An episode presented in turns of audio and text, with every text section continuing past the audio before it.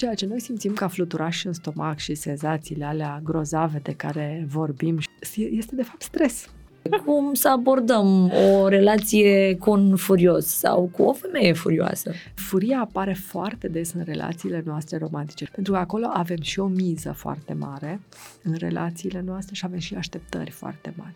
Cum putem să comunicăm cu un om uh, furios? Și aici avem nevoie de un pic de conștiență. Ce mai are nevoie, dacă reușim să vorbim pe tonul acesta, omul furios, are nevoie și de un pic de spațiu. Ce sfaturi ai pentru părinții care au adolescenți furioși acasă? Dacă până în adolescență nu am învățat să comunicăm și să fim un pic mai autentici și noi părinții, aici ruptura este inevitabilă. Scopul n-ar fi neapărat să eliberăm furia. Scopul nostru este să ne transmitem nevoia. Ar trebui să auzim mai des că avem nevoie unii de ceilalți. Aici e magia relațiilor noastre de foarte multe ori. Dilema cu Emma de la ZU, un podcast Zunivers. M-a întrebat cineva zilele trecute cum să facem să rămânem calmi într-o lume atât de zgomotoasă. Nu am descoperit încă secretul, vă dați seama, nici măcar pentru mine, dar am descoperit niște informații care să ne mai tempereze atunci când ne simțim invadați de furie.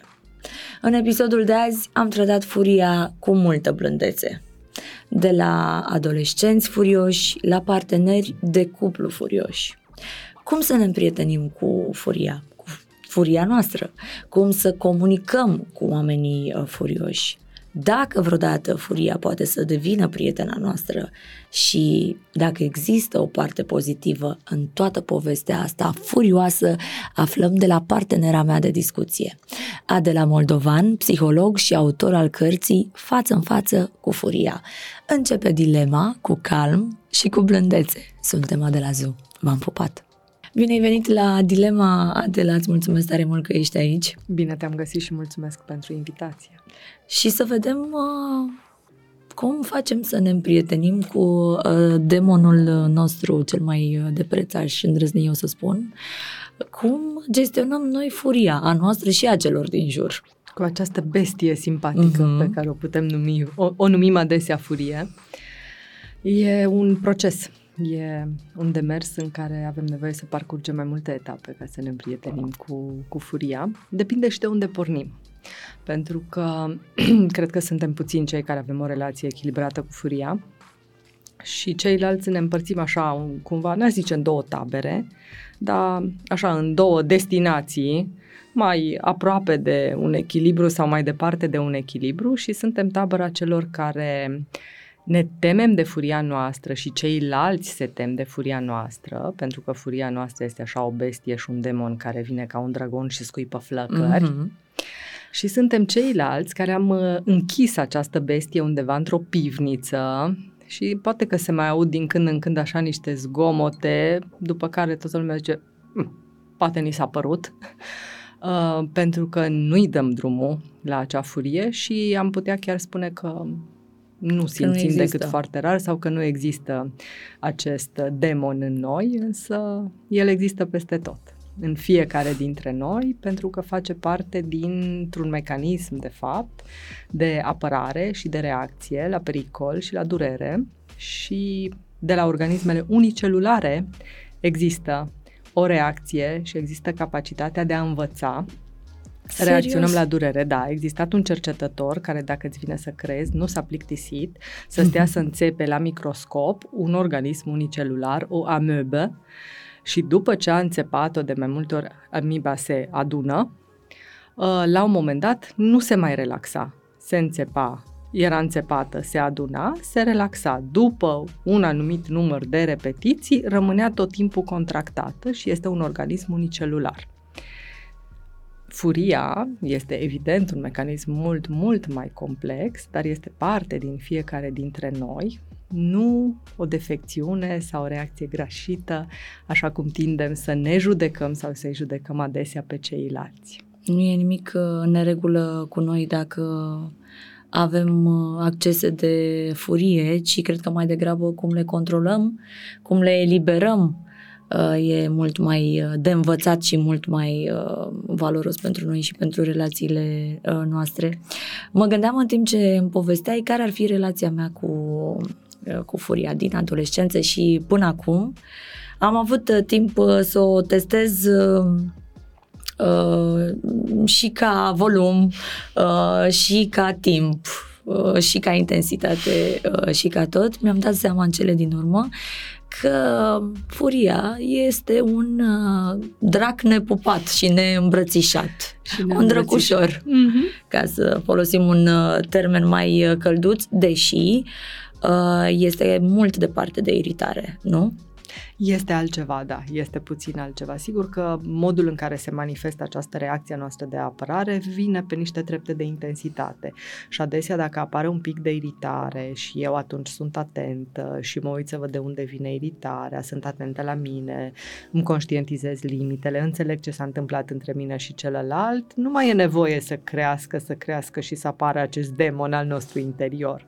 Însă de foarte multe ori când apare acea iritare, acele prime semnale, noi tindem să împingem, să punem capacul, să spunem, ă, lasă, nu s-a întâmplat nimic. A, nu mă deranjează, de fapt, sunt foarte în regulă.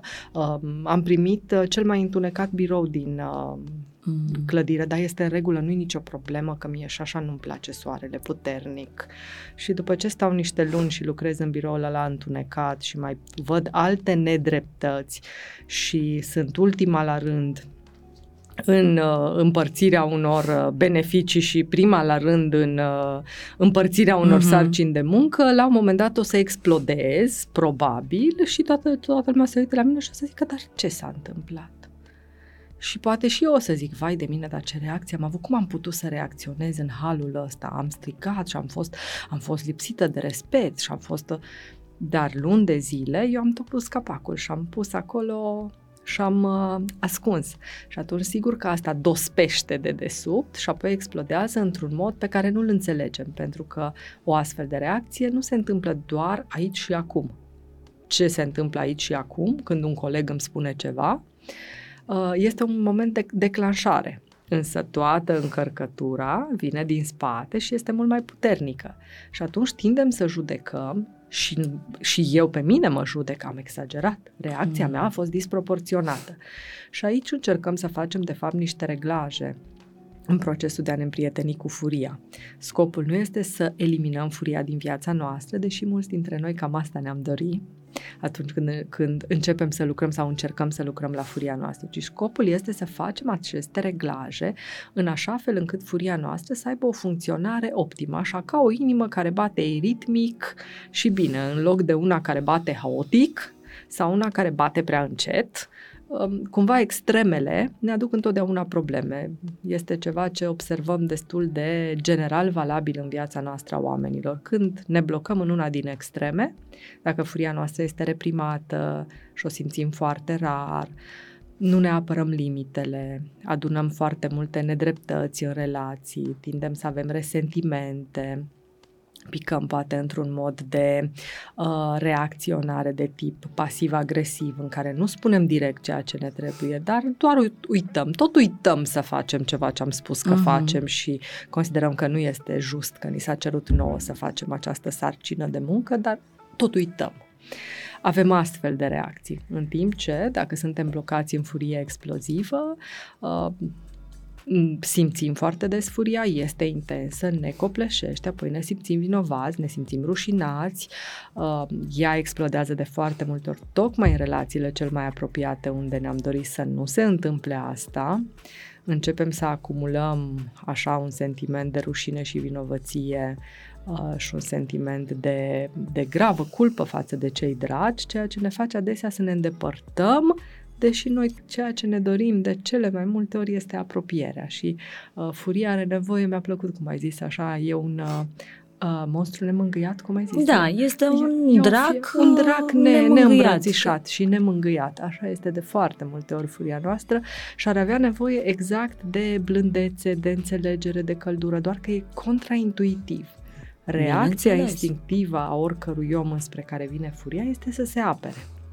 Și se apără fie spunându-ți că n-ai motive să fii furios, ceea ce pentru un om furios înseamnă gaz pe foc, adică nu mă mai spunem că n-am motive, sau uh, fraza magică potolește-te, mm-hmm.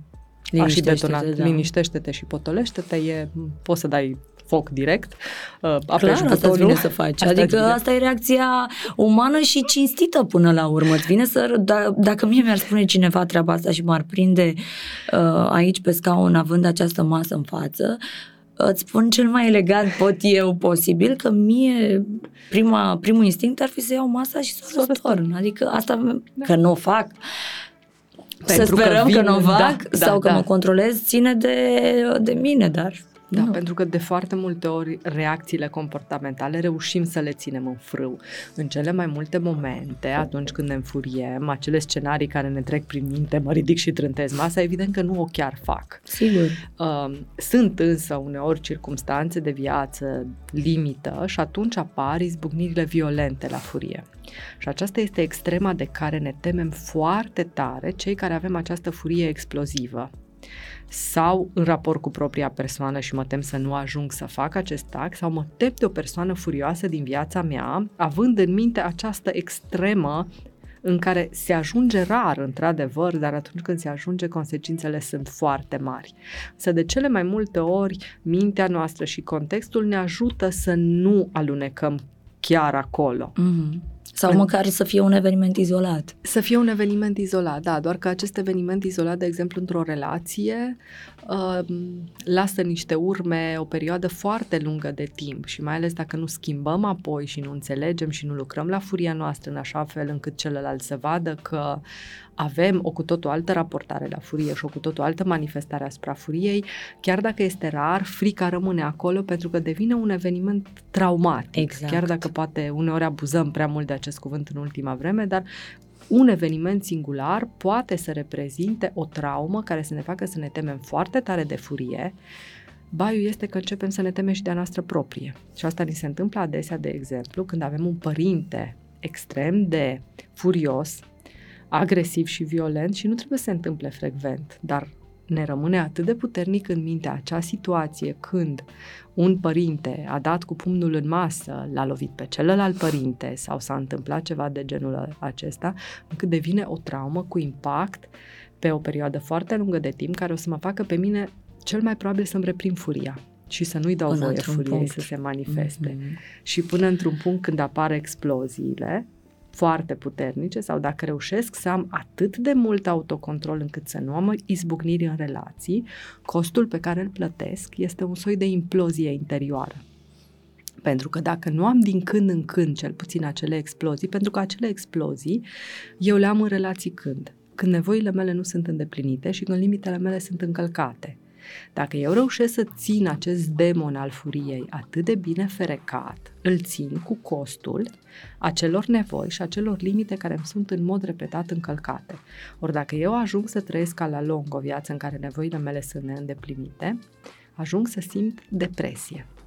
De foarte multe ori și nu de puține ori, în, uh, în spatele depresiei cu care adesea clienții vin în cab- într-un cabinet de psihologie, de psihoterapie, descoperim de fapt așa un munte de furie care nu se manifestă din vari frici. De a nu pierde controlul, de a nu îndepărta pe ceilalți, de a nu, răfi, uh, de a nu rămâne singur, însă nu este o soluție să ținem atât de puternic ferecat acolo mm. acea, acea furie.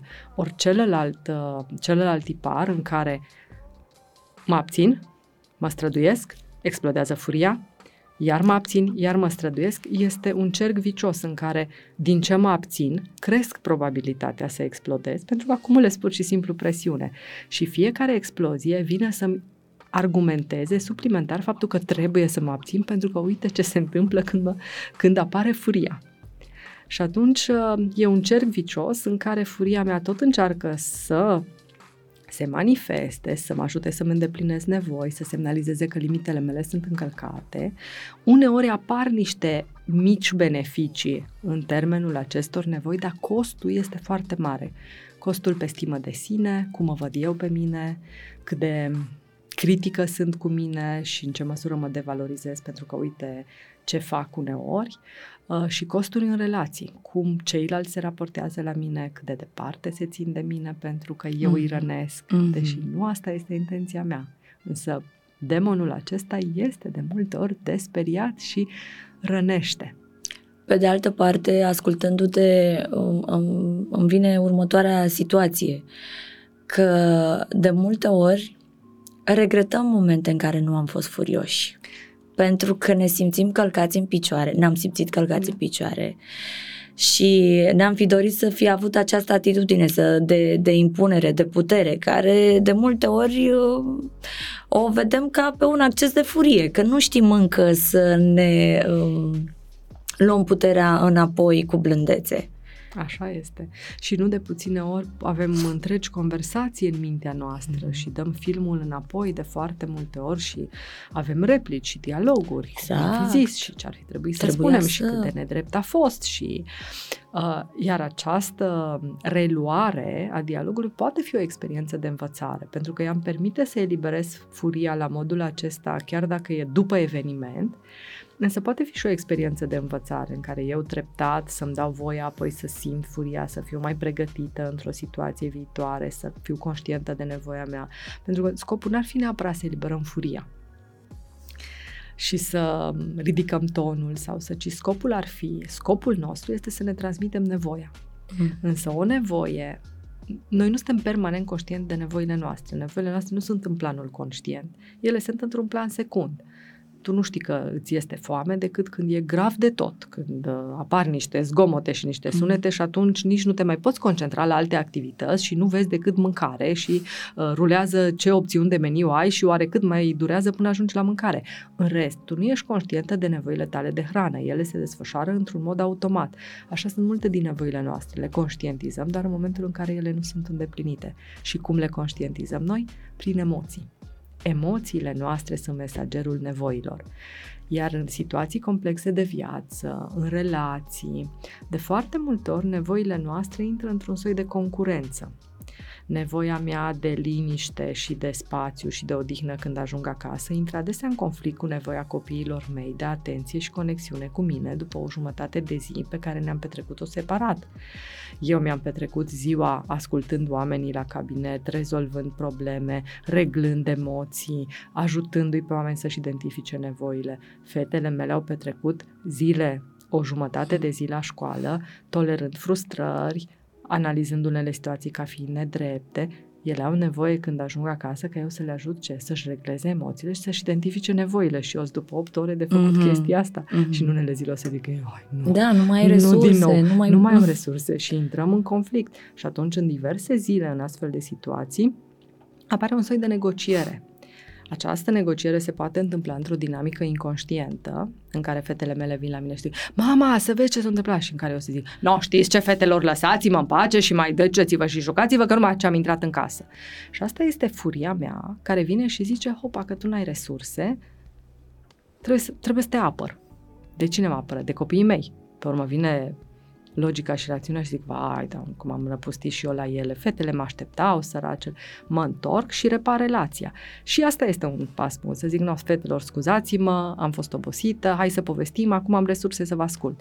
Mai că de multe ori ce facem noi? Pentru că am avut acea izbucnire, mă rușinez, mă simt vinovată și ce fac? Arunc responsabilitatea pe copiii mei și zic, păi da, săriți așa pe mine, mai pe rând și păstrez apoi distanța mm. față de ele, nu mă întorc să discut. De ce? Nu pentru că n-aș putea să discut sau ar fi atât de complicat, ci pentru că mi este greu să dau eu față cu mine mm. și mi este greu să spun, uite, am greșit și am avut o astfel de reacție. Și atunci scopul este să aducem furia și această negociere a limitelor, a resurselor, a nevoilor, că niciunul dintre noi nu vom trăi într-o lume ideală în care toate nevoile noastre să fie permanent îndeplinite. Să o scoatem din această sferă a inconștientului și a reacțiilor, să o aducem într-o sferă mai conștientă, cu niște reglaje care să ne aducă să ne maximizeze beneficiile și să ne, crească, să ne scadă costurile.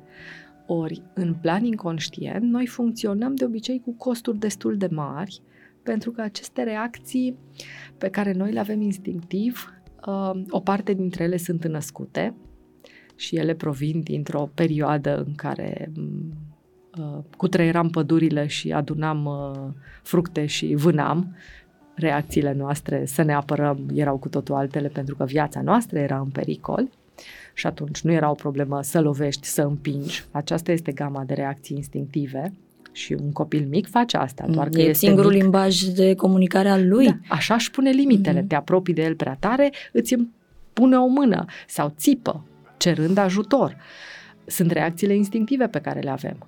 Iar apoi mai avem o, o categorie de, de reacții cumva la furie în care noi spunem, transmitem un mesaj, este ceva ce am învățat un picut să facem, uh, însă aici depinde de în ce măsură în istoria mea de viață, în copilăria mea, în familia mea, eu am învățat să pun asta în cuvinte, am învățat să exprim furia, mi s-a dat voie să o aduc cât de cât într-un plan conștient. Și aici avem cu toții o mai mică sau mai mare experiență în a ne identifica furia, în a ne comunica nevoia noastră și a o cere îndeplinită. Însă, oriunde am fi în acest parcurs, putem învăța doar să ne vedem, să îndrăznim, să ne uităm un pic la noi și să stăm așa, să ne uităm mm-hmm. în mhm. oglindă cam mm-hmm. cum sunt eu acum cu furia mea și ce am de învățat. Dar de multe ori e așa de greu să facem asta pentru că ne rușinăm. Da, așa este, dar pe de altă parte uh,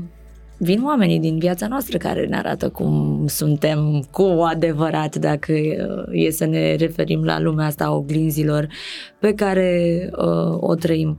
Întotdeauna mi s-a părut fascinant uh, ciclul ăsta, cercul ăsta vicios de la furie la rușine, uh, distanțare și e foarte greu să mai repar ceva de acolo. Și m-am gândit tot timpul de ce nu știm noi să folosim rușinea în beneficiul nostru. Pentru că atunci când simți rușine și vinovăție, nu ar trebui să-ți dea impulsul ăla necesar de a face primul pas spre împăcare? Scopul acesta ar fi acele emoții inițiale care apar, cărora noi le atribuim un pic alte etichete ca să facem diferența între niște nuanțe. Pentru că dacă eu am făcut o greșeală în raport cu tine eu o să simt un regret și o vinovăție sănătoasă, pentru că am greșit. Acel regret și acea vinovăție sănătoasă care mă ajută să spun eu am spus că ajung la ora 12, dar am ajuns la ora 1 și ei m-au stat după mine o oră și am dat programul peste cap, este firesc să-mi cer scuze, să îmi asum partea mea de grijă și vin spre tine. Partea mea de vină și vin spre tine. Dacă, în schimb, eu reacționez cu o vinovăție uriașă și cu o rușine legată de faptul că ce fel de om sunt eu, mm. de nu am ajuns la timp, eu s-ar putea pe la 12 jumate să-ți trimit un mesaj și să inventez cine știe ce scuză, că vreo catastrofă s-a întâmplat și nu am mai ajuns, decât să vin să dau fața cu tine și să-mi asum vin, uh, uh, greșeala mea. Iar dacă tu afli, de exemplu, prin ceva concurs de circunstanțe că eu te-am mințit, te simți trădată și înșelată, nu mai poți să ai încredere în mine, te distanțezi față de mine, mie mi este foarte greu să vin apoi față de tine odată ce știu că minciuna mea a fost expusă mm. și așa se rup și se pierd relații de foarte multe ori. Pentru că rușinea este un sentiment foarte, foarte greu de dus, pentru că este despre cine sunt eu. Când ți se spune ești, orice vine după acel ești, acolo apare o rușine pe care o simțim față de esența ființei noastre. Dacă eu sunt proastă, neserioasă, urâtă, eu așa sunt. Dacă eu am făcut o greșeală, dacă eu am întârziat pentru că nu m-am organizat bine, dacă eu nu mi-am dat seama că te deranjez pe tine dacă spun ceva, eu pot să vin apoi să repar. Pentru că euul eul nu a fost devalorizat, dar dacă eu sunt proastă, nesimțită, obraznică, uh, cu capul nori, uh, etc., eu așa sunt. Eu cum mai pot să vin către tine să repar dacă eu sunt așa? Mm-hmm. Dacă tu îți pui tot timpul și aici uh, este în cap treaba asta. Da. Aici este greutatea acestei rușini pe care o simțim așa de puternic și a provine adesea din istoria noastră de viață când copilul nici nu poate procesa la modul acesta. Nu poate să facă foarte bine această diferență între comportamentul meu și ființa mea. Pentru că mintea lui funcționează mai simplist și mai global. I-ai spus că a făcut o greșeală, el asta o să înțeleagă că e greșit. Mm. E nevoie să revenim și pe măsură ce copilul crește și începe și mintea lui să poată să facă această diferență, uh, să folosim limbajul acesta și să-l ajutăm inclusiv când vine de la școală și zice am luat B, sunt proastă. Nu, mama, nu ești proastă. Ai făcut o greșeală. Ai luat B, B-ul acesta ne arată. Hai să vedem ce putem repara și ce putem învăța unde nu ai știut. În loc să mă supăr și eu, părintele, că de ce copilul meu a luat B, deci eu sunt o mamă proastă pentru că copilul meu a luat B și eu să pot să-i spun altceva la copil. O să zic, nu, lasă. Dar o o las cu asta sau eventual mai spun și eu, păi da, că n-ai învățat când ți-am spus eu că ești o leneșă și o neserioasă mm-hmm. și o... Și din nou continui cu etichetele. Toate etichetele acestea sunt ca niște piatră de moară care trag în jos încrederea noastră exact. în noi, valoarea și atunci este foarte greu ca eu să vin cu maturitate și cu deschidere la vârsta adultă în relații. Nu este imposibil, că și asta se poate învăța, dar este foarte greu ca eu să vin să zic, știi, am greșit wow, parcă se cască pământul și pic acolo și intru în, direct în neființă. Mm-hmm. De multe ori când auzim pe cineva că ne spune că a greșit față de noi, plângem noi.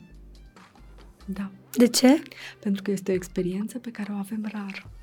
Pentru că în foarte multe situații, când noi simțim nedreptate și apare furia sau apare dezamăgirea uh, sau apare uneori uh, uh, această întrebare că oare celuilalt îi pasă de mine dacă a făcut asta față de mine, dacă mi-a greșit în felul acesta.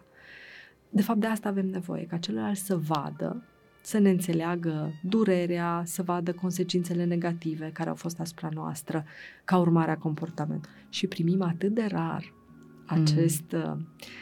acest cadou, că e de fapt un cadou. E un cadou care ne ajută pe noi și ne valorizează relația când eu vin către tine și îți spun, uite, scuză-mă, sau iartă-mă. Nu avem foarte des această experiență pentru că asta presupune o oarecare maturitate și o oarecare asumare și foarte mulți dintre noi um, am fost crescuți de adulți dar care au fost imaturi emoțional și care n-au putut să facă asta. Și pe undeva există încă chiar un soi de prejudecată că cum te duci tu să-i ceri scuze copilului? Păi tu ești adult. Prejudecata asta nu vine atât din um, dintr-un soi de greșeală sau dintr-un soi de evaluare că e foarte greșit să-ți cer scuze, ci dintr-un soi de iluzie pe care noi încercăm să le păstrăm copiilor noștri, că noi știm tot și suntem perfecți. Poate și dintr-un soi de, de teamă că nu mai vrea să-ți vadă slăbiciunile pentru că ei, noi, da, am da. făcut din părinții noștri niște eroi. Da, da. Și așa e de fain să fii erou. Băi, Cel puțin într-un rol din viața ta mm-hmm. și e așa de greu să, și mai ales când tu te simți în spatele imaginii pe care copilul tău ți-o arată și copilul tău ține oglinda și te vezi așa supereroul cu capă și tu în spatele oglinzii respective te simți un impostor și ai atâtea goluri și atâtea nesiguranțe, este așa de greu să mai lași să se vadă ceva, să se vadă că e găurită capa mm. aia și nu, nu ești chiar supereroul. Um, copiii încep să ne vadă la un moment dat și copiii sunt chiar de foarte multe ori um, au o empatie destul de bine născută uh, și manifestă și ei ne pot accepta greșelile pentru că ne iubesc atât de mult și sunt genetic setați să ne iubească, sunt biologic setați să ne vadă, să ne urmărească cu atenție reacțiile, pentru că de noi depinde supraviețuirea lor. Mm. Uh, dar noi nu ne lăsăm văzuți. Noi ne ascundem de copiii noștri și noi încercăm să proiectăm această perfecțiune a noastră pe care apoi o și transmitem înapoi, mai departe, uh-huh. cu ideea că așa ar trebui să fie și ei perfect, să nu greșească niciodată, să nu-și ceară scuze.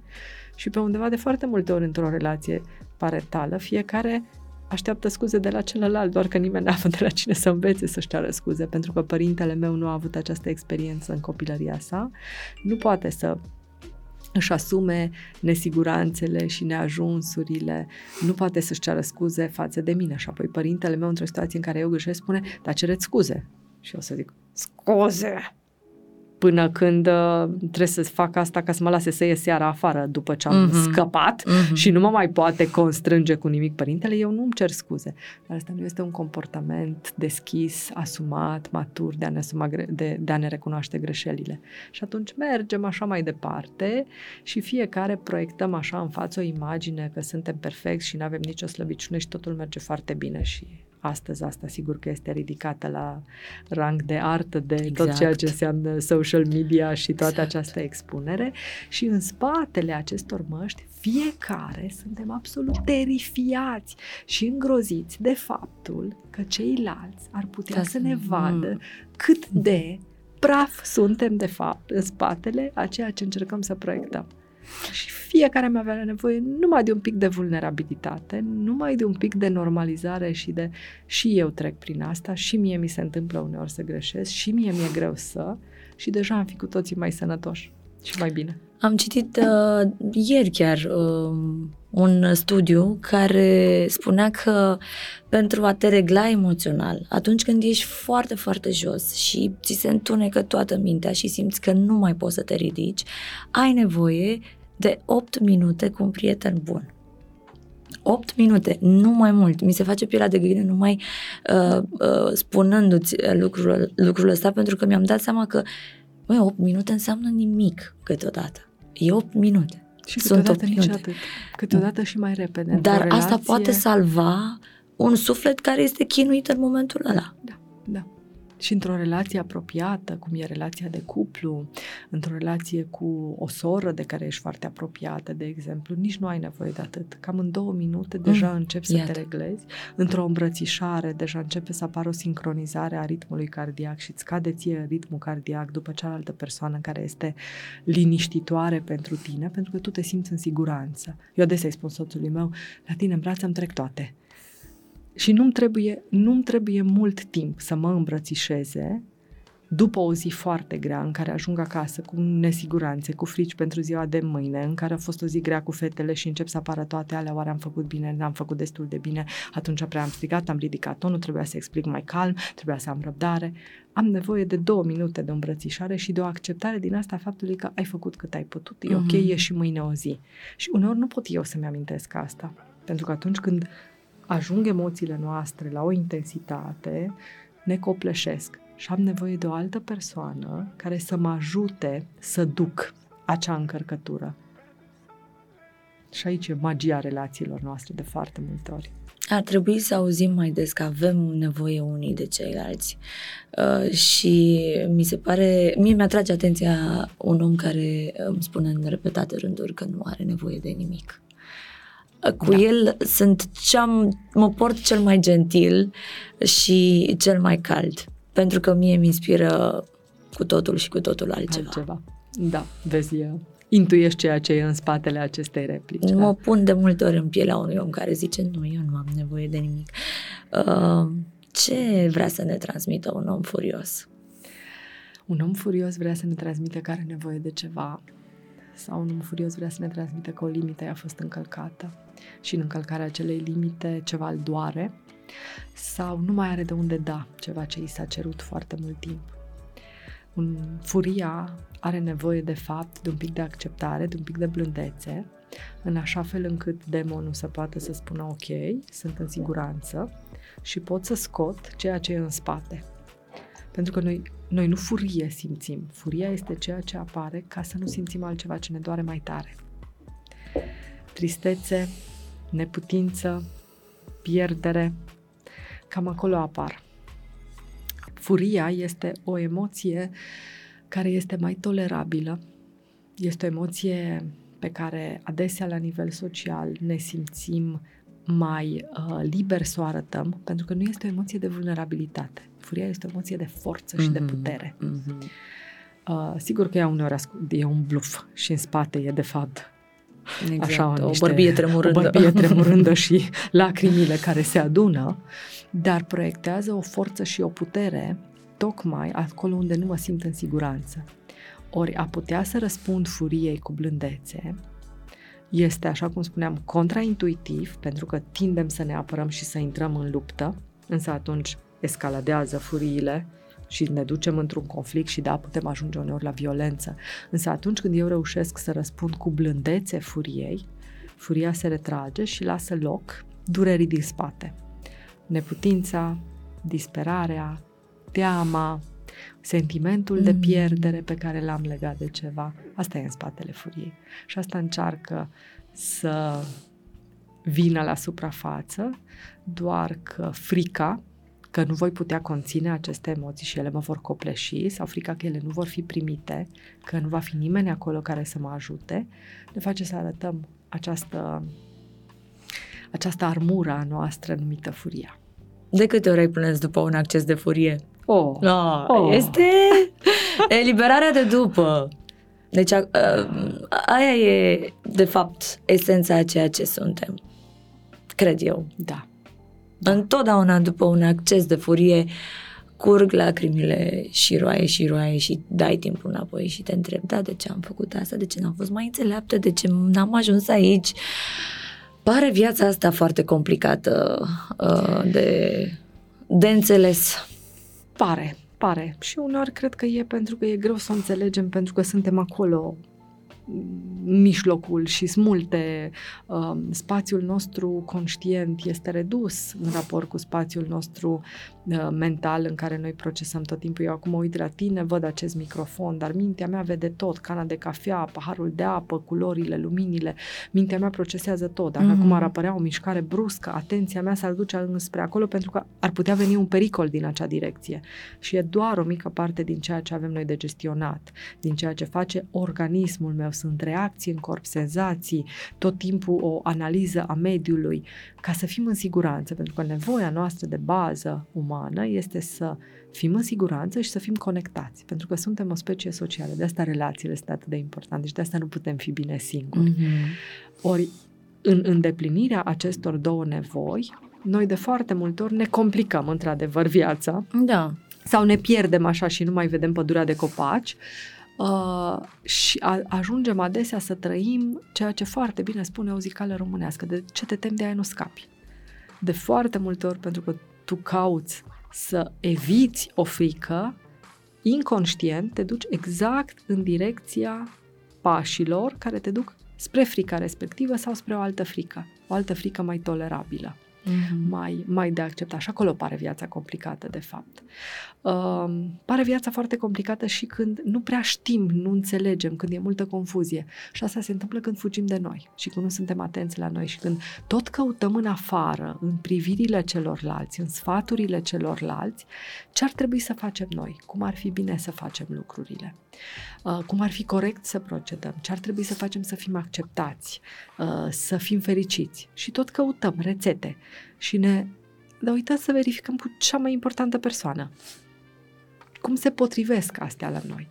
Și pentru că nu ne simțim emoțiile, că învățăm că nu e voie să le simțim și e greșit și nu avem motive să fim furioși și nu avem, avem motive să ne temem, ne deconectăm de propria persoană, nu ne simțim reacțiile din corp, nu ne simțim emoțiile și atunci tot căutăm afară și bâșbâim prin viață căutând ceva ce e la noi de foarte multe ori. Sigur că avem nevoie de informații, sigur că avem nevoie să învățăm atât de multe lucruri în viața asta, sigur că ne uităm la ceilalți, dar e nevoie și de conexiunea cu noi și de o potrivire, pentru că ce mi se potrivește mie și ce mă face pe mine fericită este foarte diferit de ceea ce te face pe tine fericită.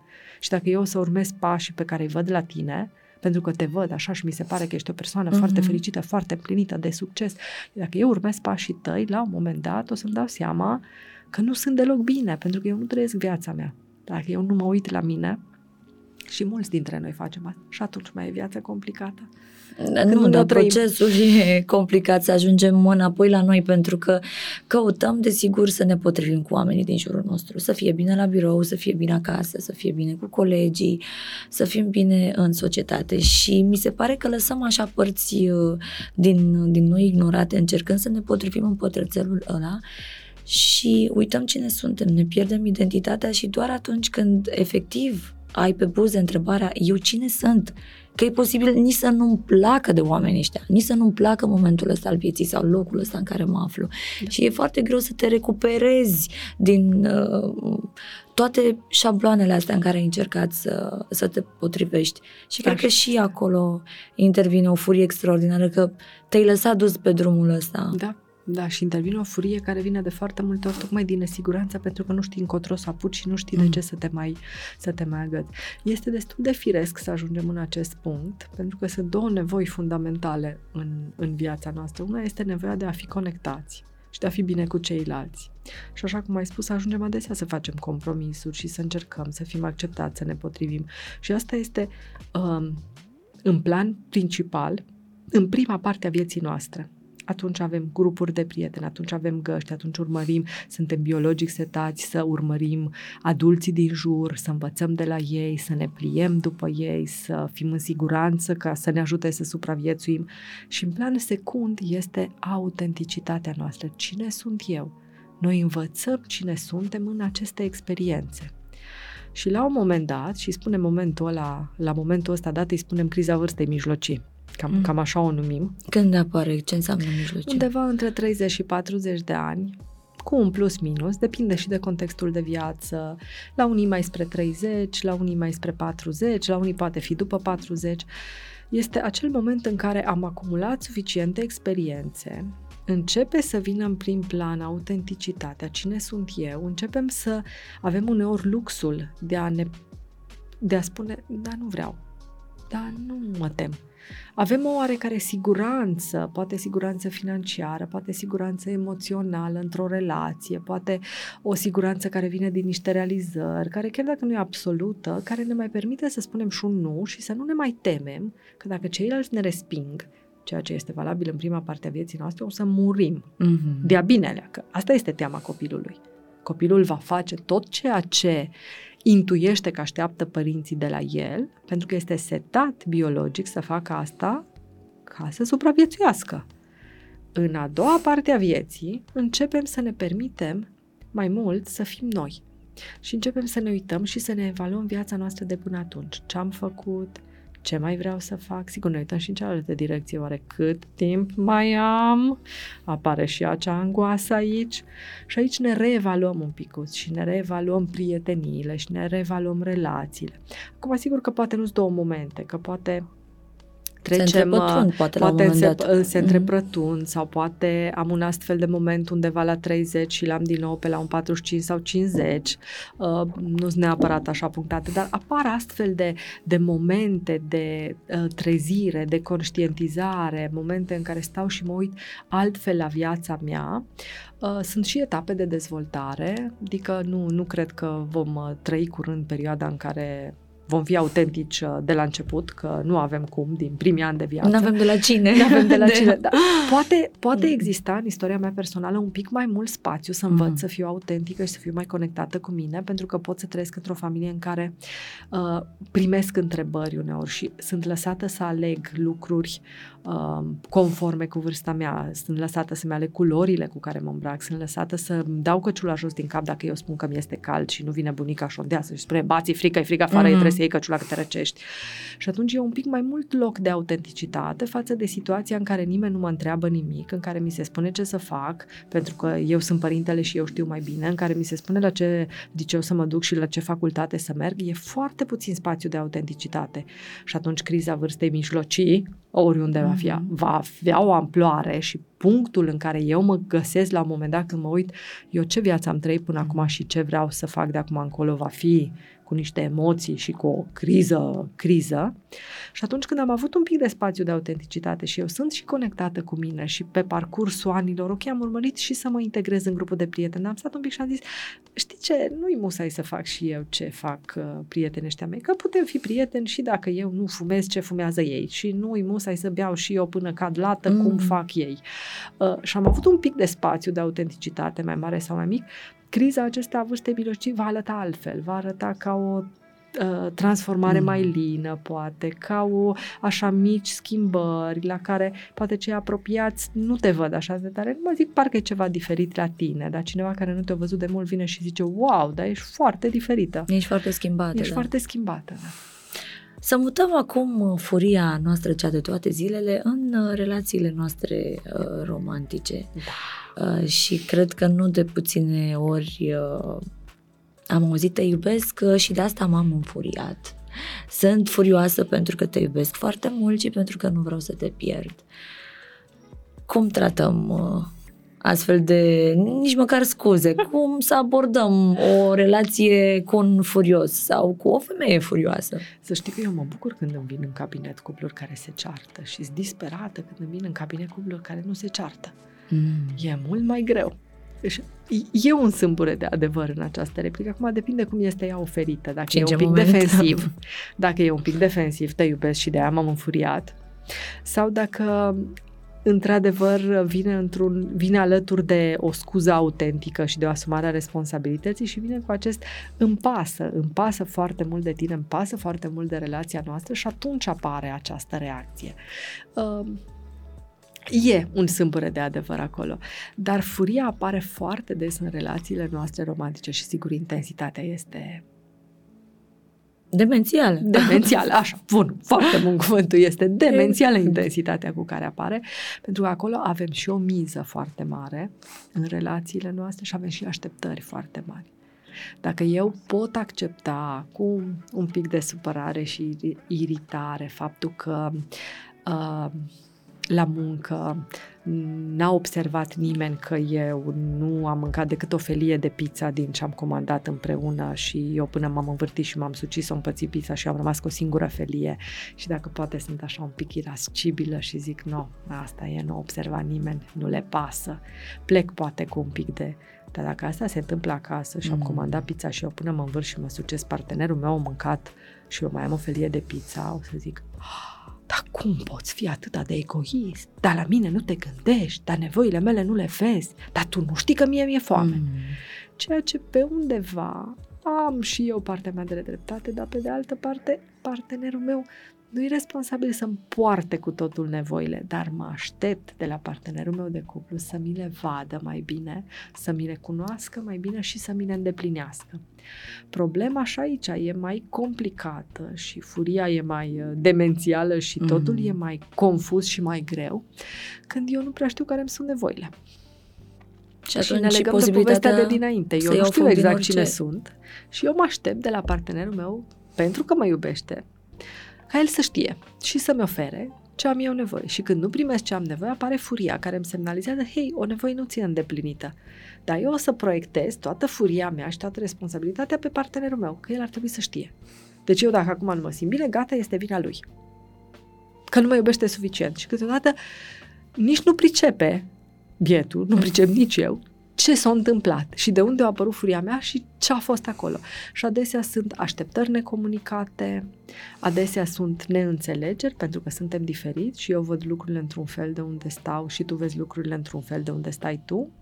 Și acolo apare o furie foarte intensă, de fapt, foarte puternică, pentru că dacă n-ar apărea furia, ar fi în spate gândul eu nu contez și tu de fapt nu mă iubești.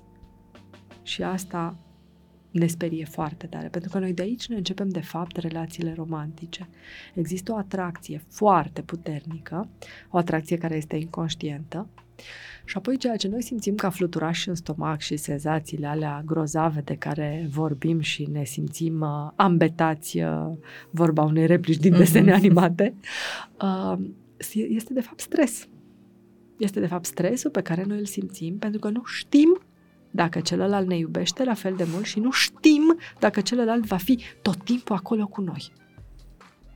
De aceea când suntem îndrăgostiți suntem absolut obsedați de cealaltă persoană, nu mai vrem să facem nimic, nu mai avem răbdare să mergem la sală, să mergem la serviciu, nu mai avem răbdare să stăm cu prietenele, cu, nu mai bă, băieții nu mai merg cu, să se întâlnească cu prietenii la fotbal. La, suntem obsedați și petrecem tot timpul împreună. Această obsesie vine și dintr-o frică și o teamă și o nesiguranță. Mm-hmm. Pentru că eu te iubesc așa de mult și simt o atracție așa de mare față de tine, dar oare tu mă iubești la fel?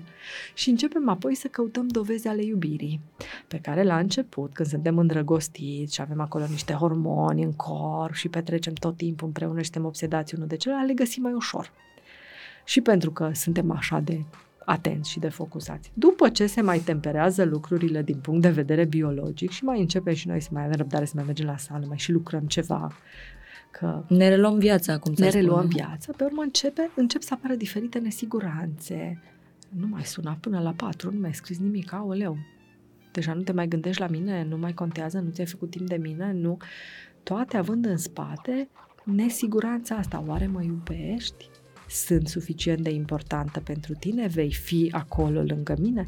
E ceva ce ține de siguranța în relație, că în relația de cuplu noi asta căutăm acea siguranță um, a faptului că sunt iubită.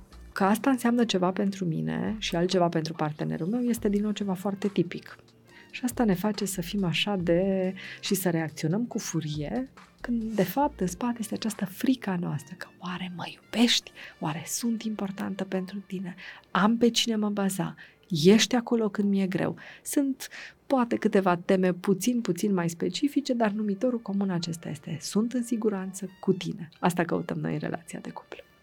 Siguranța. Să Siguranța. ne putem... Uh, Și sigur că furia vine să ne și putem dezvolta. strică siguranța. În momentul în care apare o reacție de furie, pentru că eu nu mă simt în siguranță, personal, eu, în interiorul corpului meu, apare o stare de nesiguranță, care e declanșată poate de ceva de ce faci tu. Eu reacționez cu furie și furia pe care eu o, o trântesc aici, în spațiul dintre mine și partenerul meu, n- îmi oferă orice, nu numai siguranță, nu. Mm. Strică siguranța, pentru că partenerul meu se simte atacat, se apără în felul lui și acolo noi intrăm într-o luptă pentru putere în care nu ne simțim în siguranță. Orice avem nevoie să învățăm să facem cu furia în, în relația de cuplu este să reușim fiecare să vedem în spatele furiei, de fapt, acea nevoie și să ne reasigurăm unul pe celălalt în loc să ne luptăm. Și se instalează teama după un episod de furie. Da, și distanța, un pic de resentiment, care vine de fapt tot din nesiguranță, din cum ai putut să-mi spui lucrurile alea și cum ai putut să faci aia și pentru că suntem la distanță, cu atât mai în nesiguranță ne simțim, pentru că suntem la distanță, nu mai simțim acea conectare puternică pe care o simțim la începutul relației și în momentele în care suntem bine. Și iarăși începem să ne urmărim și începem să ne vedem așa cu niște ochelari tot mai critici și dintr-o dată nu te mai văd perseverent, ci te văd încăpățânat.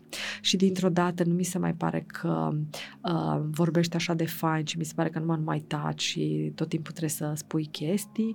Și dintr-o dată nu te mai văd o ființă caldă și emoțională, ci ești scrizată uh, și dintr-o dată nu te mai văd descurcăreț și puternic, ci rece și distant e, și ceea ce noi numim cu aceste etichete e același lucru, doar că în contexte diferite Mhm. și foarte puternic influențați de filtrele mentale pe care noi le avem. Și de aici începem să ne îndepărtăm.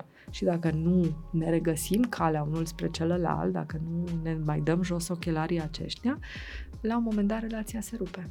Cum putem să comunicăm cu un om uh, furios, despre care știm că e furios? Cum îl echilibrăm? Cum îl aducem la tonul nostru vocal, de exemplu? Asta ar fi foarte important, dacă reușim să nu mergem noi după tonul lui vocal. Mhm. Uh, Tindem să vorbim, noi, noi tindem să imităm. Avem niște neuroni oglindă și tindem să imităm un picuț. Și o persoană care vorbește cu un pic de accent, la un moment dat îi imităm accentul. O persoană care are laringită și vorbește încet și eu, care n-am laringită, vorbesc tot în șoaptă dacă persoana respectivă vorbește cu mine în șoaptă. Și aici avem nevoie de un pic de conștiență. În, în așa fel încât să pot să controlez această tendință, pentru că dacă omul vine urlând la mine, tendința mea este să urlu la el. În momentul în care eu urlu la un om care deja este furios, deci nu se simte în siguranță, evident că se accentuează. Eu nu mă simt în siguranță și acolo escaladăm până la un conflict. Dacă eu reușesc cu un om furios să vorbesc încet, pe un ton apăsat și de tonalitate joasă, am șanse mult mai mari ca el să se liniștească și să vorbească după mine, decât dacă eu încerc să-l acopăr și să explic că trebuie să se liniștească. Asta nu o să funcționeze niciodată, dar o facem atât de des. E cea mai la îndemână soluție. Atât de des facem asta și strigăm peste un om furios și îi spunem să se liniștească. Nu are deloc efect. Apoi ce mai, ce mai are nevoie, dacă reușim să vorbim pe tonul acesta omul furios, are nevoie și de un pic de spațiu. Odată ce furia s-a declanșat și a apărut demonul, e, e un pic un camion scăpat la vale. Nu o să oprească instant. În momentul în care pui presiune pe un om furios să se oprească acum, acum să nu mai vorbească, acum să nu mai spună, din nou ai pus gaz pe foc. Are nevoie de un pic de spațiu în care să-și spună povestea aia, nedreptatea, ce l-a supărat.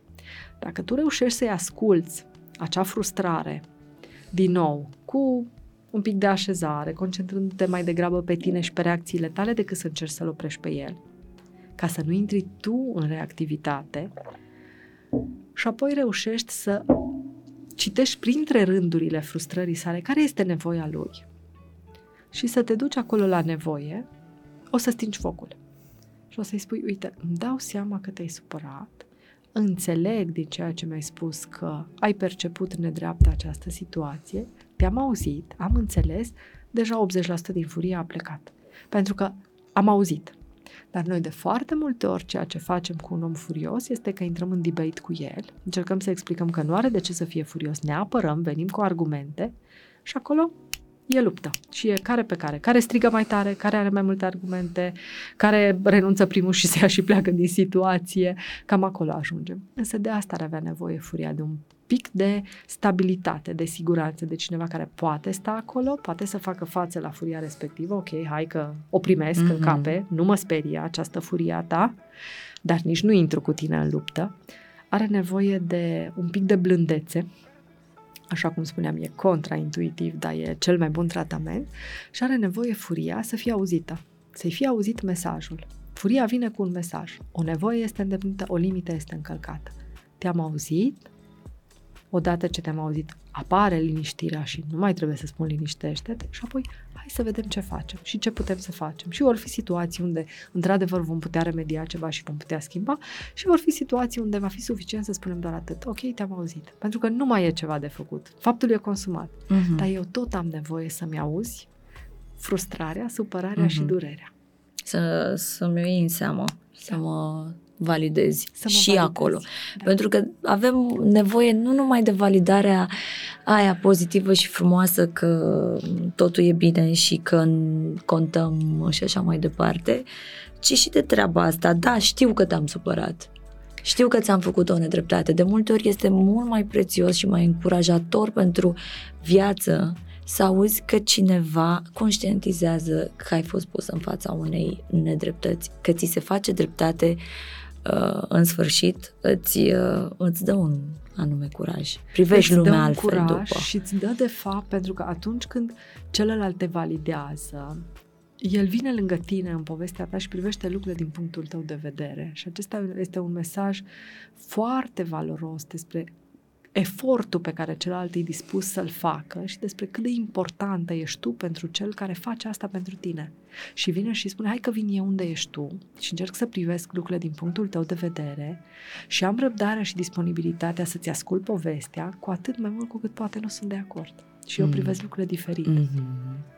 Și atunci, asta sigur că este o, o dovadă de iubire, dacă vorbim de relațiile romantice, cu atât mai puternică când tu poți să vii și să-mi spui, ok, n-am înțeles lucrurile astea până acum, acum îți înțeleg punctul de vedere, nu văd neapărat și eu lucrurile așa, dar înțeleg că tu așa le vezi și atunci emoțiile tale au sens.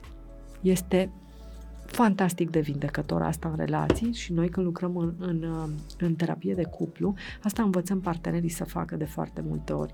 Să meargă unul un pic în lumea celuilalt și eu le spun adesea că este ca și cum sunteți așa pe două insulițe și fiecare priviți lucrurile. Ori de câte ori vă duceți unul în lumea celuilalt și tu te duci și privești lucrurile din perspectiva ei și tu te duci și privești lucrurile din perspectiva ei, construiți un pod. Și acolo devine foarte puternic acel pod și acea conexiune. Pentru că este foarte greu să ne oferim apoi empatie cu adevărat și să spun, înțeleg că ți-e greu, dacă eu nu înțeleg punctul de vedere. Este, este formă fără fond, este înțeleg, este acel, ok, înțeleg, dar hai, termin o dată și să facem altceva noi folosim uneori astfel de cuvinte prin care încercăm să ne arătăm o empatie, încerc să-ți arăt că îmi pasă, dar dacă mi-ai ai sărit acest pas esențial de a mă valida, de a avea răbdarea și disponibilitatea să ascult, să vezi cum văd eu lucrurile, chiar dacă e greșit, chiar uh-huh. dacă am mhm. exagerat, uh-huh. de a valida punctul de vedere și de a spune, ok, de unde stai tu se vede un perete albastru, de unde stau eu nu vedeam niciun perete albastru, dar ok, acum am venit lângă tine și văd și în sfârșit albastru ăla de care îmi spuneai. E extrem de valoros și apoi empatia mea este autentică și reală, nu sunt doar cuvinte pe care le spun și este într-adevăr atunci înțeleg de ce te-ai înfuriat, înțeleg de ce ești speriată, înțeleg că are sens să reacționezi așa cum reacționezi când tu privești astfel lucrurile. E cel mai vindecător lucru pe care îl putem oferi în relații.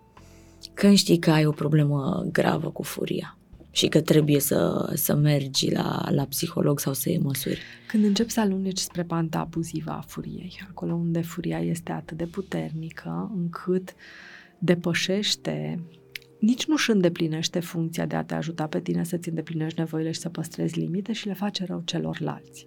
Și în cartea mea am scris mai multe criterii despre cum poți să faci diferența între o furie abuzivă și o furie sănătoasă. Și, de exemplu, furia abuzivă este uh, cea în care în discursul meu mă repet la nesfârșit și nu mă duc înspre o soluție.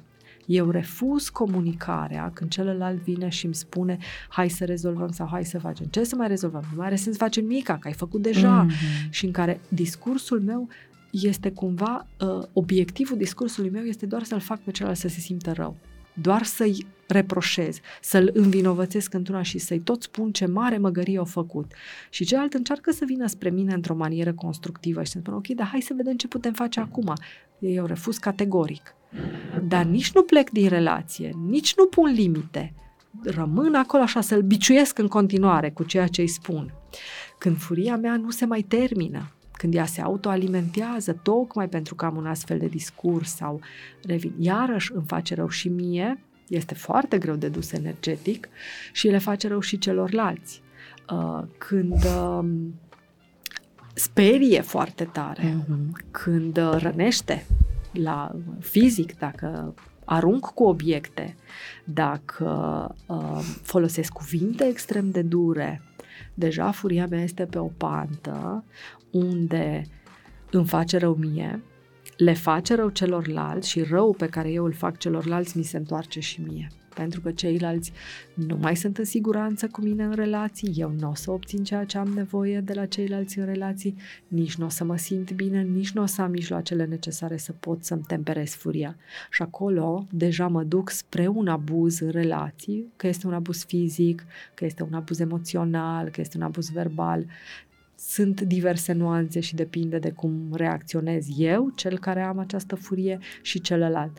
Dar aici cu siguranță este o urgență să facem ceva și prima urgență este să fim în siguranță și să fim fizic în siguranță dacă ne aflăm într-o situație de abuz și apoi să încercăm să ajutăm abuzatorul să se ajute pe el, pentru că nimeni nu poate fi ajutat împotriva dorinței sale.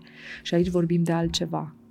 Până nu am ajuns aici și nu ne aflăm relațional într-o situație de abuz, încercăm să ne împrietenim cu furia și încercăm să validăm și încercăm să empatizăm și încercăm să oferim celuilalt ceea ce are nevoie și încerc să ascult când am eu disponibilitate după ce a trecut momentul de furie. Și ăsta e un demon din la simpatic cu mm-hmm. care mhm. încercăm să ne împrietenim și îl mai temperăm așa, îl dresăm puțin, îl educăm. Dar când uh, demonul nostru a luat-o atât de razna, acel demon a luat atât de razna, încât sunt suntem într-o situație abuzivă, acolo prima dată trebuie siguranță. Acolo nu stăm să dresăm un câine turbat, ca să zic așa. Acolo trebuie să tratăm boala, uh-huh.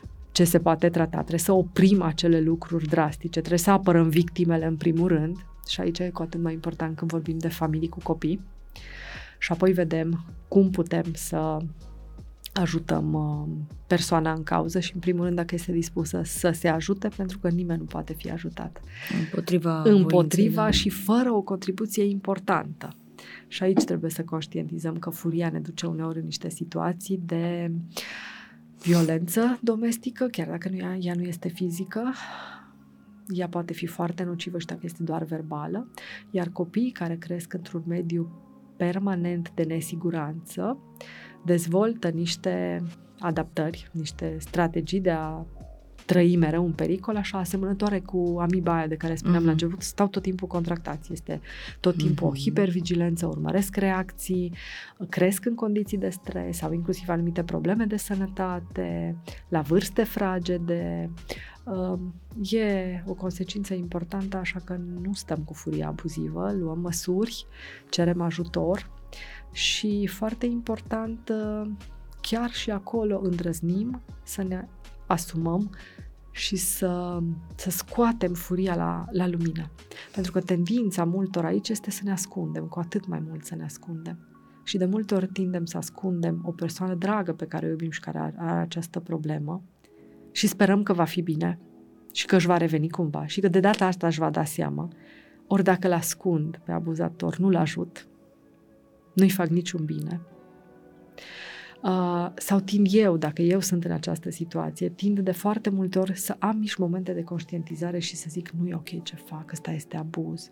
După care este atât de greu de dus acest lucru și este atât de greu să mă văd pe mine o persoană abuzivă, mai ales dacă am crescut într-un mediu abuziv, încât pe urmă zic nu, nu, nu, și încep să mă justific și încep să zic am fost acum numai foarte obosită, am băut prea mult aseară, mm. m-a enervat șeful că a făcut și numai acum s-a întâmplat, dar nu, nu, nu o să se mai întâmple. Și nu spun nimic și rămân în continuare ascunsă și o să se întâmple iar și o să se întâmple iar. Nu putem să rezolvăm problemele de după paravane. Mm. E nevoie să le scoatem la suprafață și să stăm față în față și să spunem lucrurilor pe nume mă simt profund în nesiguranță, nu este vorba doar de un disconfort de moment, este vorba de un sentiment de pericol pe care l-am continuu și constant. Și este vorba de a încerca să te pui tu în papucii celuilalt, oare când urli, când ai cu pumnul în masă, când trântești obiecte, oare cum e pentru celălalt? Cât poate înțelege celălalt că n-a fost vina lui și este problema ta? Cât își poate spune asta și cum poate să aibă apoi încredere în tine dacă aceste situații se repetă din nou și din nou și din nou. E nevoie de ajutor aici, e nevoie de schimbări mari de viață, pentru că lucrurile, dacă lucrurile se desfășoară în mare la fel, nu avem de unde să așteptăm o schimbare.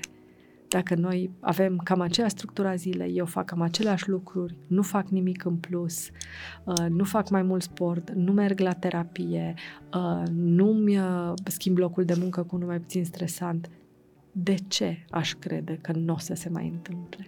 Dacă, Dacă astăzi schimb. s-a întâmplat. Mm-hmm. Deci furia se poate trata. Se poate, se poate. Foarte multe lucruri se pot.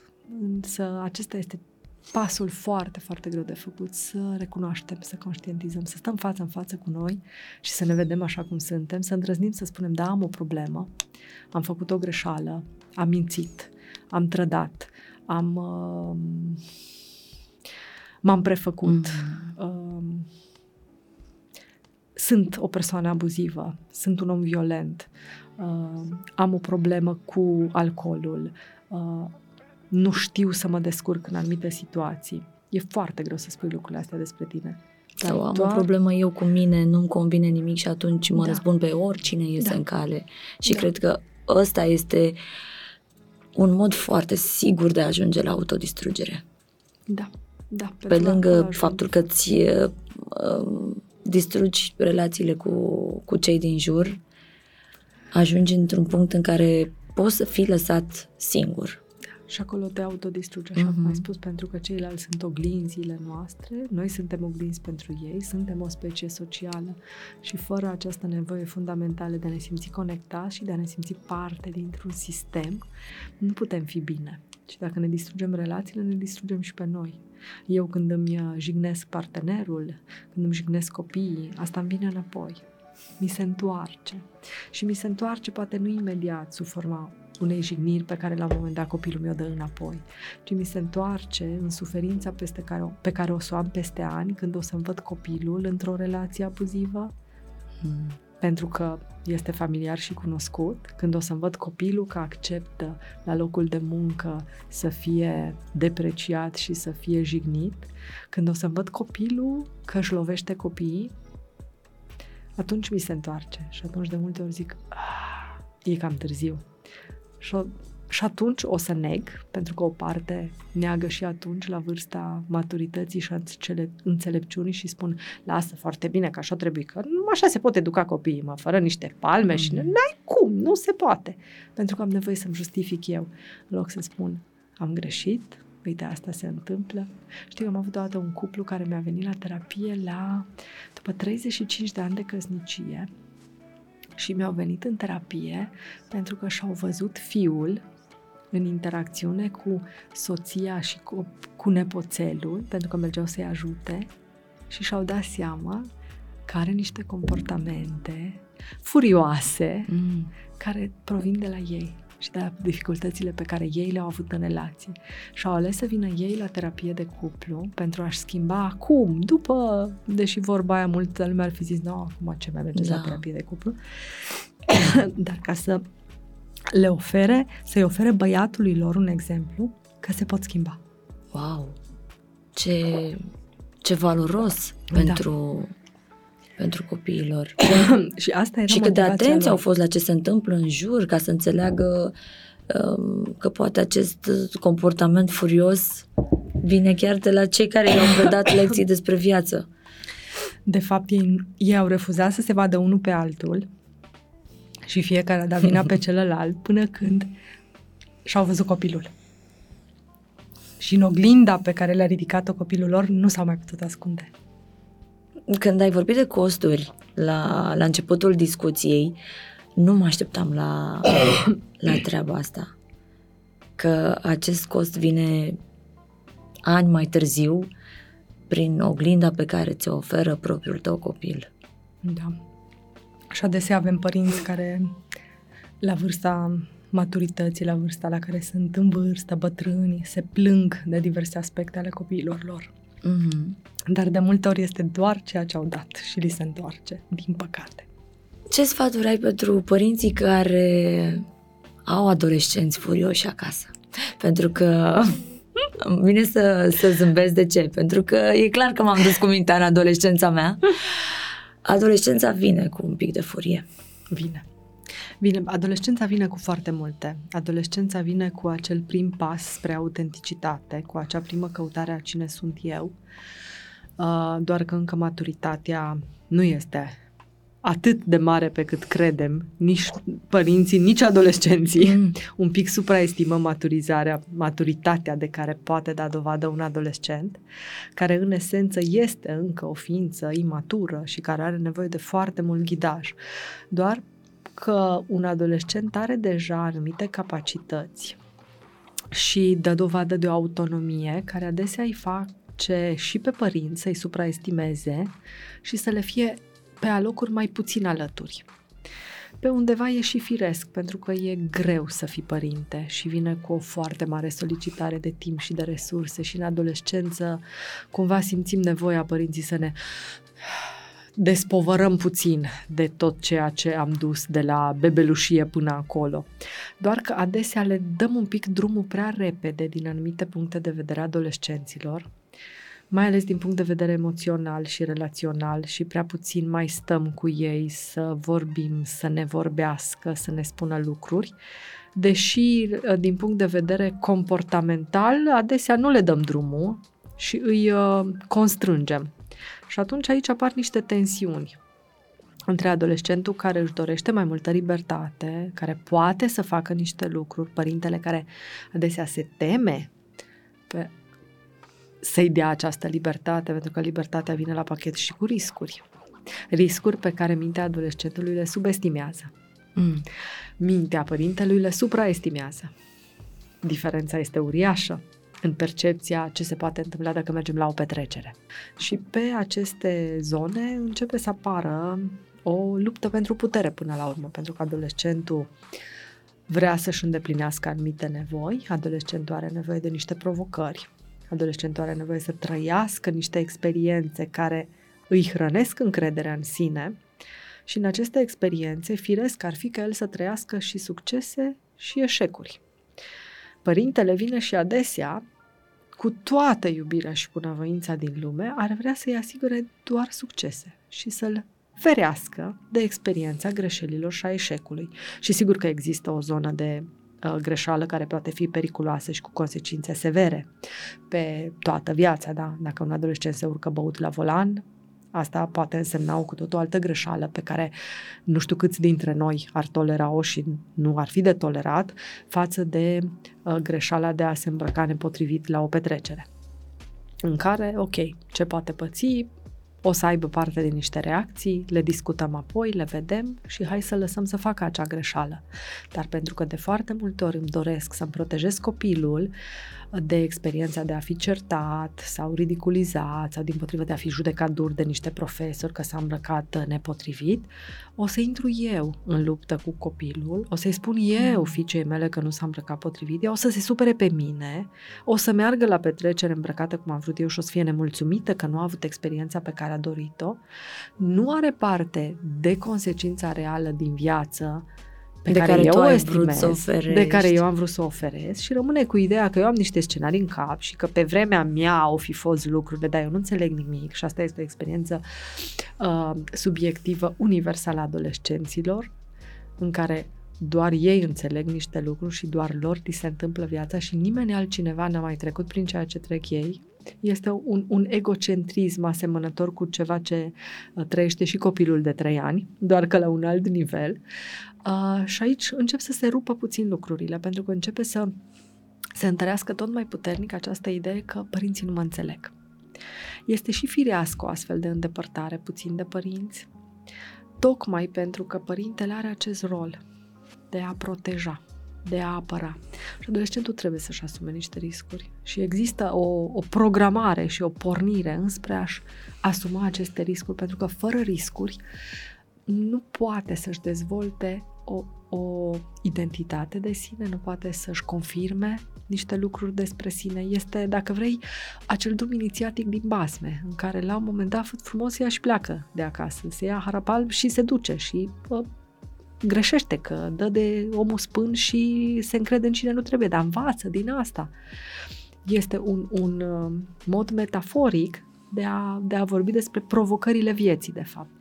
Și conflictele care apar între părinți și adolescenți, să știi că vin și dintr-o nepregătire a noastră a părinților pentru această etapă, dintr-o supraresponsabilizare, tocmai vinovăția pe care o am de multe ori că greșesc față de copilul meu, dorința de a asigura copilului meu o viață bună și confortabilă, toată iubirea pe care o am, mă face adesea să nu-l las să trăiască, să-și urmeze propriile, să facă niște greșeli. Sigur, nu cad în extrema în care zic, nu, copilul mi-am luat mâna de pe Mi-am tine. luat mâna de pe tine, te descurci, ești mare și acolo este o, o experiență. Mă întâlnesc adesea în cabinet, să știi, cu um, tineri adulți care au avut experiența de a fi fost lăsați singuri în adolescență, de părinți care au plecat la muncă în străinătate cu știm. Mm-hmm. Dar pentru că erau adolescenți, s-a considerat că se pot îngriji. Nu au fost lăsați neapărat. Sau au venit o mătușă, o bunică, așa, o dată pe săptămână pe la ei să se asigure că, dar și-au trăit viața de zi cu zi, de a merge la școală, aș face temele, aș face cumpărături, aș găti, singuri. Pentru că părinții au considerat că se descurcă. E foarte greu ce li se întâmplă și vin în cabinet uh, la un 20 și 30 de ani, uh, conștientizând povara acelor ani și cât de mult ar fi avut nevoie în continuare de grija și protecția parentală. Doar că aici, dacă nu avem o bună comunicare cu copilul nostru, dacă până în adolescență nu am învățat să comunicăm și să fim un pic mai autentici și noi părinții. Dacă rămânem în ce povesteam mai devreme, imaginea aia de părinte perfect care le știe pe toate și nu greșește nimic și nu are nicio slăbiciune și ascultă-mă pe mine că îți spun eu ce să faci, că eu știu și am trăit și am trecut prin viață, aici ruptura este inevitabilă. Pentru că copilul nu poate rămâne cu tine în povestea respectivă. Sau dacă rămâne, asta îl va distruge din punct de vedere social și ca încredere în sine. Și va fi acel copil la care spunem că e lipit de fusta mamei, și care va avea foarte mari dificultăți să fie un adult autonom și de care părinții se vor plânge, care 40 de ani și nu are nicio iubită. Oare de ce? Și nu știe să ia decizii. Și nu știe să ia decizii. Păi când să fi învățat și el uh, sărmanul sau când să fi învățat și ea dragă de ea când nu i-am lăsat deloc spațiu. Însă dacă vorbim cu copilul nostru, dacă începem pe măsură ce vedem că ne vede uneori copilul, pe măsură ce îl observăm atent care sunt etapele prin care trece, etapele de dezvoltare, pe măsură ce ne uităm ce înțelege copilul nostru și cât poate înțelege. Dacă noi avem o comunicare deschisă cu copilul nostru și o relație bună, ăsta este cel mai important factor protector de la vârsta adolescenței și pentru noi părinții, și pentru adolescenți. Avem studii care ne arată că acele adolescente care au o bună relație cu tatăl, de exemplu, este își încep viața sexuală mai târziu, ajung într-un procent mult mai redus în situații de uh, sarcină nedorită mm-hmm. sau boli cu transmitere sexuală sau victime ale traficului uh, uman, decât adolescentele care au un tată absent sau cu care au o relație foarte distantă. Și avem studii care confirmă aceste aspecte. Relația cu părinți, cu copiii noștri și comunicarea cu ei este cel mai bun vehicul prin care putem, la vârsta adolescenței, să facem loc și furiei, și să-i lăsăm să se înfurie, pentru că învață. Și mai mult decât atât, este ceva ce poate că la vârsta uh, la care copiii sunt mai mici, la 2, 3, 4, 5 ani, începem să învățăm în, uh, în parenting că dacă un copil uh, are reacții emoționale puternice, dacă face un tantrum, înseamnă că relația cu părintele este una securizantă și este până la urmă foarte bine că se întâmplă așa, chiar dacă este neplăcut. Este ceva de genul acesta și la adolescență. Dacă eu am o relație cu adolescenta mea care își permite să se enerveze pe mine, să-mi spună niște cuvinte, să fie poate sarcastică la adresa mea, să mă ia la mișto, Asta este un lucru foarte bun, de fapt. Deși la nivel social tindem să etichetăm asta de foarte multe ori ca o obrăznicie. Dar asta înseamnă că copilul meu se simte în siguranță să mă ia la mișto mm-hmm. și copilul meu se simte în siguranță să vină la mine furioasă că nu-și găsește nu știu ce, pentru că are experiența că după ce ne certăm, ne împăcăm. Mm. Și asta ne asigură o adolescență nu fără provocări, că nu are cum să fie așa, dar cu provocări mult mai puține și unde nu apare acea ruptură care e dureroasă, în special pentru părinți. Copilul o va resimți mai târziu. Copilul nu va resimți și nu va recunoaște ruptura în adolescență sau în primii ani de tânăr adult. Părintele o va resimți atunci și va veni și va spune nu știu ce s-a întâmplat cu copilul meu, parcă nu mai e același copil, parcă el s-a schimbat fundamental, nu mai ajung la el, nu mai ajung la ea, nu mă mai aude, nu mă mai ascultă. Copilul va resimți asta, știi, când după 30 de ani. Va resimți atunci și va conștientiza că i-au lipsit niște lucruri, că ar mai fi avut nevoie de ajutor, că dintr-o încăpățânare și dintr-o luptă a luat prea repede viața în piept și e cam obosit. Mm-hmm, mm-hmm. Și a dus deja cam multe bătălii încercând să demonstreze de multe ori tocmai părinților că poate și că știe și că e destul de capabil și de bun. Și cu asta, uite cum am atins uh, noi mai multe subiecte în episodul ăsta și cum să te împaci tu cu tine dacă ești furios și cum să tratezi o relație cu un om furios și cum se simte uh, furia uh, din perspectiva unui uh, părinte care se uh, confruntă cu așa ceva. Și îmi dau seama de la ascultându-te, Doamne, după 30 încep să le simți pe toate. e acolo un pic ceva. E o mai mare conștiință de sine, care vine tocmai ca rezultat al experiențelor de viață prin care treci. Ai alte lentile cu care te uiți la tine, ai o altă oglindă în care te vezi și tu pe tine. Mm. Nu te mai vezi doar în ochii celorlalți, care sunt oglinzi, da? Fiecare distorsionează. Știi că într-un muzeu din acela de oglinzi în care, ba, ești mm. mic, ba, ești adunat, ba, ești lățit, ceilalți văd laturi din noi. Însă noi avem mm. nevoie de această oglindă internă în care să ne vedem noi pe noi și avem nevoie de niște oglinzi mai de nădejde, a celor foarte apropiați și unde ne simțim în siguranță și de asta după 30 de ani le vedem toate. Cam, cam atâta ne ia și cam de astfel de experiențe avem nevoie, de a merge la școală, de a fi în colectiv, de a fi uh, responsabil de niște lucruri, de a trece prin niște greșeli, de a avea ceva ce considerăm un eșec, ca să ne formăm acea oglindă în care să ne vedem și să mm-hmm. le vedem altfel toate. Dragi femei, nu fiți îngrijorate, primii 30 de ani sunt doar așa, să ne obișnuim cum e cu viața. După 30 de ani se întâmplă uh, uh, magia. Uh, Uite, vezi că putem trata furia și cu, cu un pic de... Cu zâmbetul pe da. buze și Există vreo parte pozitivă a furiei? Există. Furia ne ajută să ne îndeplinim nevoile și furia ne ajută inclusiv să fim mai apropiați în relații. Noi tindem să ne speriem de foarte multe ori când celălalt vine spre noi cu o furie sau uh, cu o nemulțumire, dar când partenerul meu vine spre mine cu ne- o nemulțumire, el îmi oferă de fapt un lucru foarte valoros. Mă ghidează înspre ce are nevoie să primească de la mine. Și asta este foarte important, pentru că oricât de mult îmi iubesc partenerul, eu nu sunt el. Și am nevoie de acest feedback al lui. Că el vine uneori într-un ambalaj din ăsta așa cu niște țepi Mm, și încercând să înțeleg nevoia lui puțin mă înțep, asta e ceva ce putem regla. Dar în sine, faptul că celălalt vine către mine cu furie și își exprimă o nevoie este un lucru valoros pentru relație. Dacă lucrăm amândoi și eu la cum primesc și el la cum vine, putem să ajungem într-un punct în care, cu zâmbetul pe buze și fără încrâncenare, să abordăm o astfel de situație și să nu mai considerăm furia ca fiind ceva rău. Ea, ea este prietena noastră. Dacă știam asta mai devreme. ce bine era Da, așa. dacă știam asta mai devreme, uh, ce bine uh, era. E bine de conștientizat și de adus informațiile astea în, în relație. Chiar dacă stăteam și mă gândeam acum, am simțit cu tărie furia în adolescență. Și într-adevăr a fost un motor extraordinar de bun pentru mine, pentru că m-a ambiționat foarte tare. De fiecare dată Da. când eram furioasă că nu mi ieșea ceva, știam că acolo trebuie să mă duc și să... Și făceai ceva și te duceai era un spre motor acel superb. ceva. Uh, De asta atunci când noi exprimăm deloc furia, de foarte multe ori ajungem să trăim o viață pe care nu ne dorim, pentru că nu schimbăm Mhm. lucruri. Știi, la un moment dat, un om furios și unul care nu a fost dispus să ocolească tot râul, a zis, nu, paci, facem un pod. Hmm. Și istoria omenirii s-a schimbat pentru că cineva a avut o frustrare, că trebuie să o colească.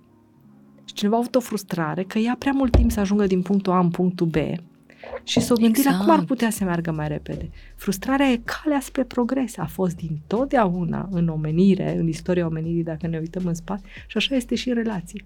Minunată viziune uh, ne-ai lăsat la sfârșitul uh, episodului la care să ne gândim și mereu am considerat că asta face o discuție cu adevărat bună, cea care te face să-ți pui întrebări. Îți mulțumesc mult de tot, uh, Mulțumesc. uh, Adela. Am aici uh, cadoul pe care mi l-ai oferit. Față în Cu față mare drag. cu uh, Furia. Este cartea scrisă uh, de tine și pe care o găsim la Bookzone. Uh, uite câte pagini poate să conțină o carte despre furie, peste 400 de, uh, de pagini în care ne explici practic cum să... Ne împrietenim cu furia. Ce te-a făcut să... Ce te-a inspirat să scrii o carte despre furie?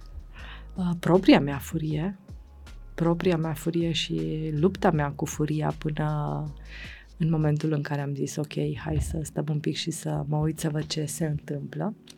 Și toate poveștile din cabinetul meu, Mm-hmm. atât în consiliere individuală cât și în consiliere de cuplu, în care furia tot apărea și se întorcea și se întorcea și această blamare, cumva, la nivel social, această așteptare ca furia să nu apare și să nu existe când eu îmi simțeam atât de puternică și atât de îndreptățită furia. Și atunci, literalmente, la un moment dat s-a construit în mintea mea această viziune că Furia are o poveste și e o poveste lungă, după, după cum se vede și numărul de pagini. E o poveste lungă pe care e nevoie să o aducem la suprafață și să nu mai ținem așa într-un con de umbră, așa ca o cenușăreasă a emoțiilor ascunsă. Mm. Să vorbim despre furie, să îndrăznim să uh, o punem pe masă, să stăm față în față cu ea și de ce nu să-i vedem această parte foarte bună și această parte valoroasă pe care furia o aduce în viețile noastre. Abia aștept să, să, o, să o citesc și uite că poate nu întâmplător am deschis la pagina 113 și fix așa vreau să închidem uh, discuția cu un mesaj pentru toți cei care au ascultat episodul ăsta. Nimic din ceea ce ni se întâmplă în trecut nu rămâne în trecut. Istoria noastră de viață călătorește cu noi. Mulțumesc mult de tot, Adela! Mulțumesc și eu! Zunivers Podcasts